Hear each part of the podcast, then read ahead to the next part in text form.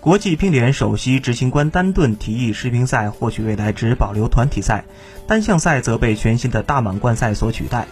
国际乒联主席托马斯·维克特亲自出来澄清，这是丹顿的个人想法，不代表国际乒联。连远离国际赛场多年的瓦尔德内尔都站出来反对。前世乒赛男单冠军、现在瑞典男队的教练佩尔森也力挺老搭档瓦尔德内尔。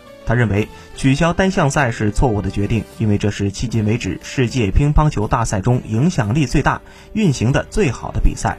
没有一项运动能够承受现有的运转良好的结构遭到破坏。目前正在澳门集训的中国队还没有就此事发声。其实，国际乒联一直在酝酿改革，内部权力争夺也非常激烈。这次推出大满贯也是改革的一部分。但取消世乒赛单项赛真不是一件轻而易举就能完成的事情。